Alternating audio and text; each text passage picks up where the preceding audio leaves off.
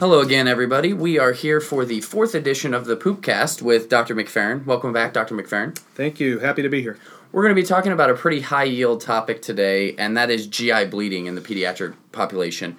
It can be a little tricky, so we're going to separate it into upper and lower GI bleeding because I think that's probably your main concern when you hear about GI bleeding, correct, Dr. McFerrin? Correct. I think uh, two things uh, can help you in, in regards to an algorithm uh, for diagnosis in these particular patients. I think it's important to try and differentiate upper GI bleed versus lower, and also very helpful to consider age specific uh, differential. So, uh, right off the bat, here, talking about um, in the newborn period and upper GI bleeding or evidence of upper GI bleeding, probably first and foremost is uh, swallowed maternal blood.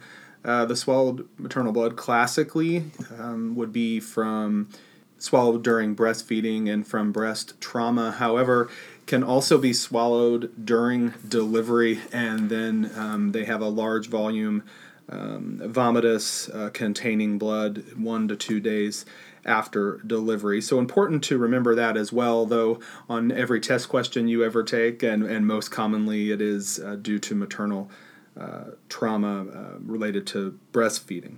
The other thing to consider is that in older children, uh, in particular um, acid peptic diseases such as esophagitis, gastritis, duodenitis, and then more severe gastric ulcer, duodenal ulcer can certainly occur. Um, in those children, uh, important to screen for use of nonsteroidal anti inflammatory drugs.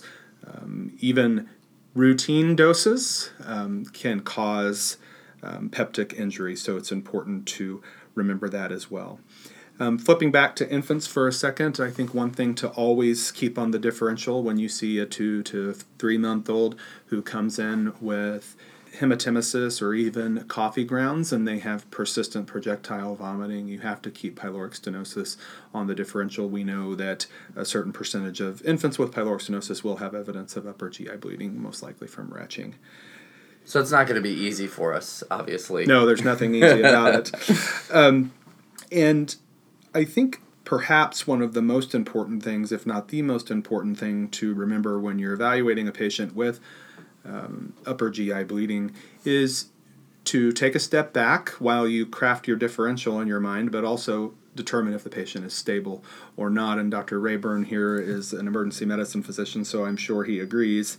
Um, you know, the old adage of vital signs of history and physical goes a long way um, in this instance important to stabilize the patient, obtain two um, um, types of access or so called two large bore IVs um, and appropriately resuscitate the patient either with um, IV fluids and or blood products.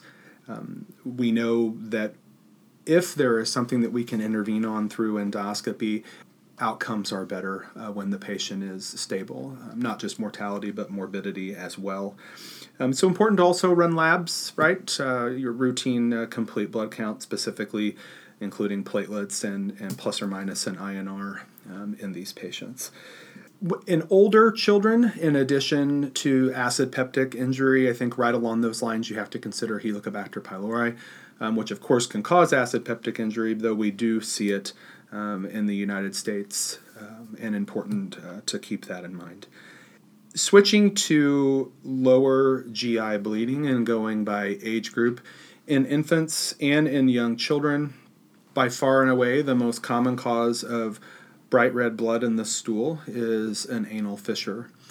Um, can happen in infants as well, and a good history and physical examination, including an anal rectal examination, is important and can stave off a large um, unnecessary evaluation. Again, history and physical. History like and physical said, goes a long way. Don't necessarily have to go all the way down to I need my specialist right now. That's right. If you actually do the physical exam. That's right. Yeah, you got to be careful calling the gastroenterologist when you haven't looked at the child's anal rectal area. Indeed. um, one of the special um, scenarios I think is really important to remember that in young children between the ages of two to five, two to six years old, anal fissure is the most common cause. The second most common cause of bright red blood in the stool is an isolated juvenile polyp. Um, typically, uh, these are solitary juvenile polyps that occur somewhere in the rectosigmoid colon. If they have greater than three polyps, then they fall into a category of juvenile polyposis coli, um, which is beyond the scope of this talk. Uh, but most second most common cause of bleeding in this age group, and and important to remember, um, it's typically painless. Sometimes it will contain mucus, and we can go in uh, with a colonoscopy and quickly remove these. These are benign uh, phenomenon and do not require follow up. I know there's another painless GI bleeding yeah. that uh, lower GI bleeding. Yeah. That is a special circumstance as well. Yes, and uh, right along those lines, remember that juvenile polyps are painless, small amount of bright red blood, not always associated with anemia, though if it's been going on for a while, they can be mildly iron deficient. The other uh, big one in um, painless in large volume is a Meckel's diverticulum. Um, these children often um, will um, drop their hemoglobin um, several grams. Um, occasionally can require uh, blood products, but not always. And as mentioned, it's painless, it's large volume, and it requires uh, surgical intervention. A uh, Meckel scan, which is a nuclear mes- nuclear medicine study, excuse me, can help you. Um, though it is not a perfect study, and occasionally, if your suspicion is very high for a Meckel's diverticulum, uh, you have to convince your surgeon uh, to do an exploratory laparoscopy. But there is a common area, right, for the two. There's a rule of twos. I'm trying to remember. Is it two inches from the ileocecal valve? Right. Is that right? Right. Okay. Right. And the diverticulum is typically two inches long. And I forgot the third, David. They're usually two years of two usually years two years old. Yes. That's right. Yes. uh, he put me on the spot there. Um, so really important because both of these things, you know, juvenile polyps, Meckel's diverticulum can uh, be uh, corrected um, very quickly with um, fairly minor um, interventions, either with a colonoscopy and polypectomy or with a um, exploratory laparoscopy and, and uh, Meckel's resection. All right, just for some clarification as far as Meckel's is concerned, there is the rule of twos that you're classically taught, and we just wanted to cover those again and make sure that everybody understands them. That's right. I think it's important to remember with Meckel's uh, that it, as mentioned previously, that it is typically large volume, um, bright red blood per rectum, uh, that it is painless. And for uh, the rule of twos are concerned, it can occur in up to 2% of the population who have Meckel's diverticula. Um, most commonly occurs around the age of two years. Um, it can be anywhere between um, near, right near the IC valve, or within two feet of the IC valve, and the diverticulum are uh, typically two inches long. So as far as upper GI bleeding, if they if they come into the emergency department or even primary care, um, how what would you expect parents to describe that blood to look like? Right. I, I think the the spectrum of what is described uh, varies greatly. I think, is it bright red? Is it a small amount of specks of blood that almost appear like coffee grounds? We don't hear coffee ground as much in, in pediatrics as they do uh, in the adult population. I think it's very important to ask about nosebleeds and um, nose picking, which uh, children do. Um, a brisk nosebleed, um, particularly posterior nosebleed, can show up as hematemesis, and, and we um, see that with a fair bit of frequency. So, volume of blood, um, character of blood, the color of the blood, how many times did it occur, do they have nosebleeds, have they been sick? With a gastrointestinal illness and retching frequently, Mallory Weiss tear is also up there as a common cause, um, which requires no intervention if your suspicion is high. But classically, uh, those patients have been vomiting, either from a viral gastrointestinal illness um, or uh, some other potential cause, and then have um, a small tear. Um, that can lead to more strings of bright red blood. It's usually a um, very small amount, and we do not intervene in those patients.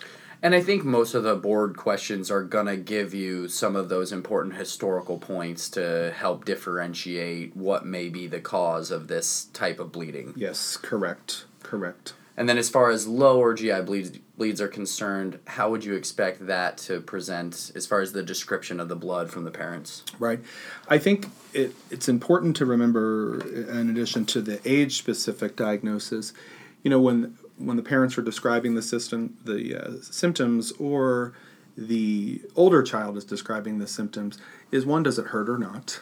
Um, that can really help you um, delineate if it's painful. It's most likely distal anal rectal pathology like a fissure or a hemorrhoid. Um, painless would be more uh, the juvenile polyp. Large volume painless would be Meckel's. Um, again, just like upper GI bleeds, important to distinguish bright red blood uh, from um, melanotic stools or, or dark black stools.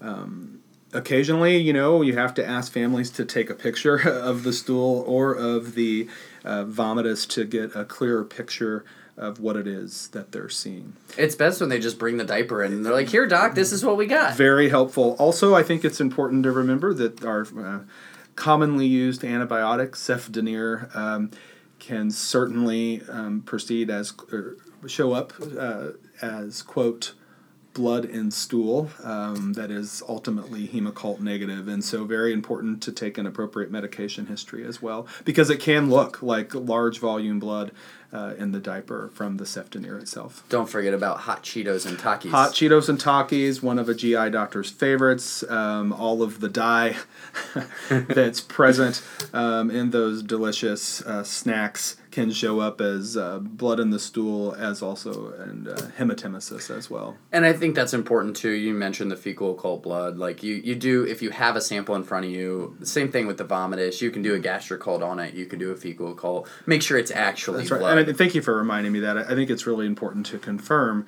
that it is indeed blood. Um, as I mentioned with cefdinir, it w- looks very bloody, uh, but then when you hemoccult it, it is uh, negative. And, and, same things with food dyes, uh, things like that uh, will be hemoccult negative as well.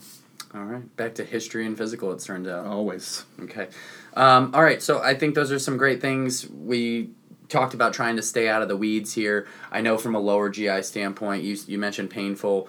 I think also like infectious etiologies there, inflammatory bowel disease, which we've talked about in other segments. So we won't really get in the weeds here on that.